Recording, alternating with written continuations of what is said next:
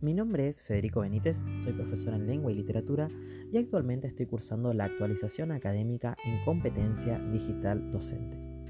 En cuanto a estas competencias digitales, considero que también, así como es importante hablar del uso, ¿no es cierto?, de todos los recursos digitales que tenemos a nuestro alcance hoy en día, también tenemos que hablar del momento en el cual dejamos de utilizar.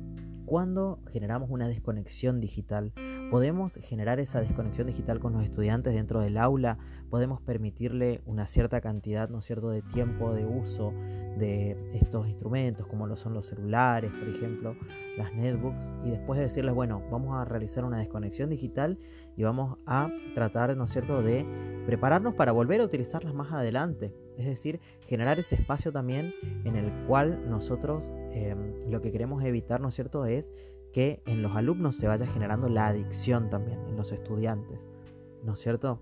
Entonces creo que esto también es algo importante que se podría llegar a tratar eh, más adelante, ¿no es cierto? No solo las competencias digitales, es decir, de cómo utilizarlos, sino también de cómo y en qué momento dejar de utilizar.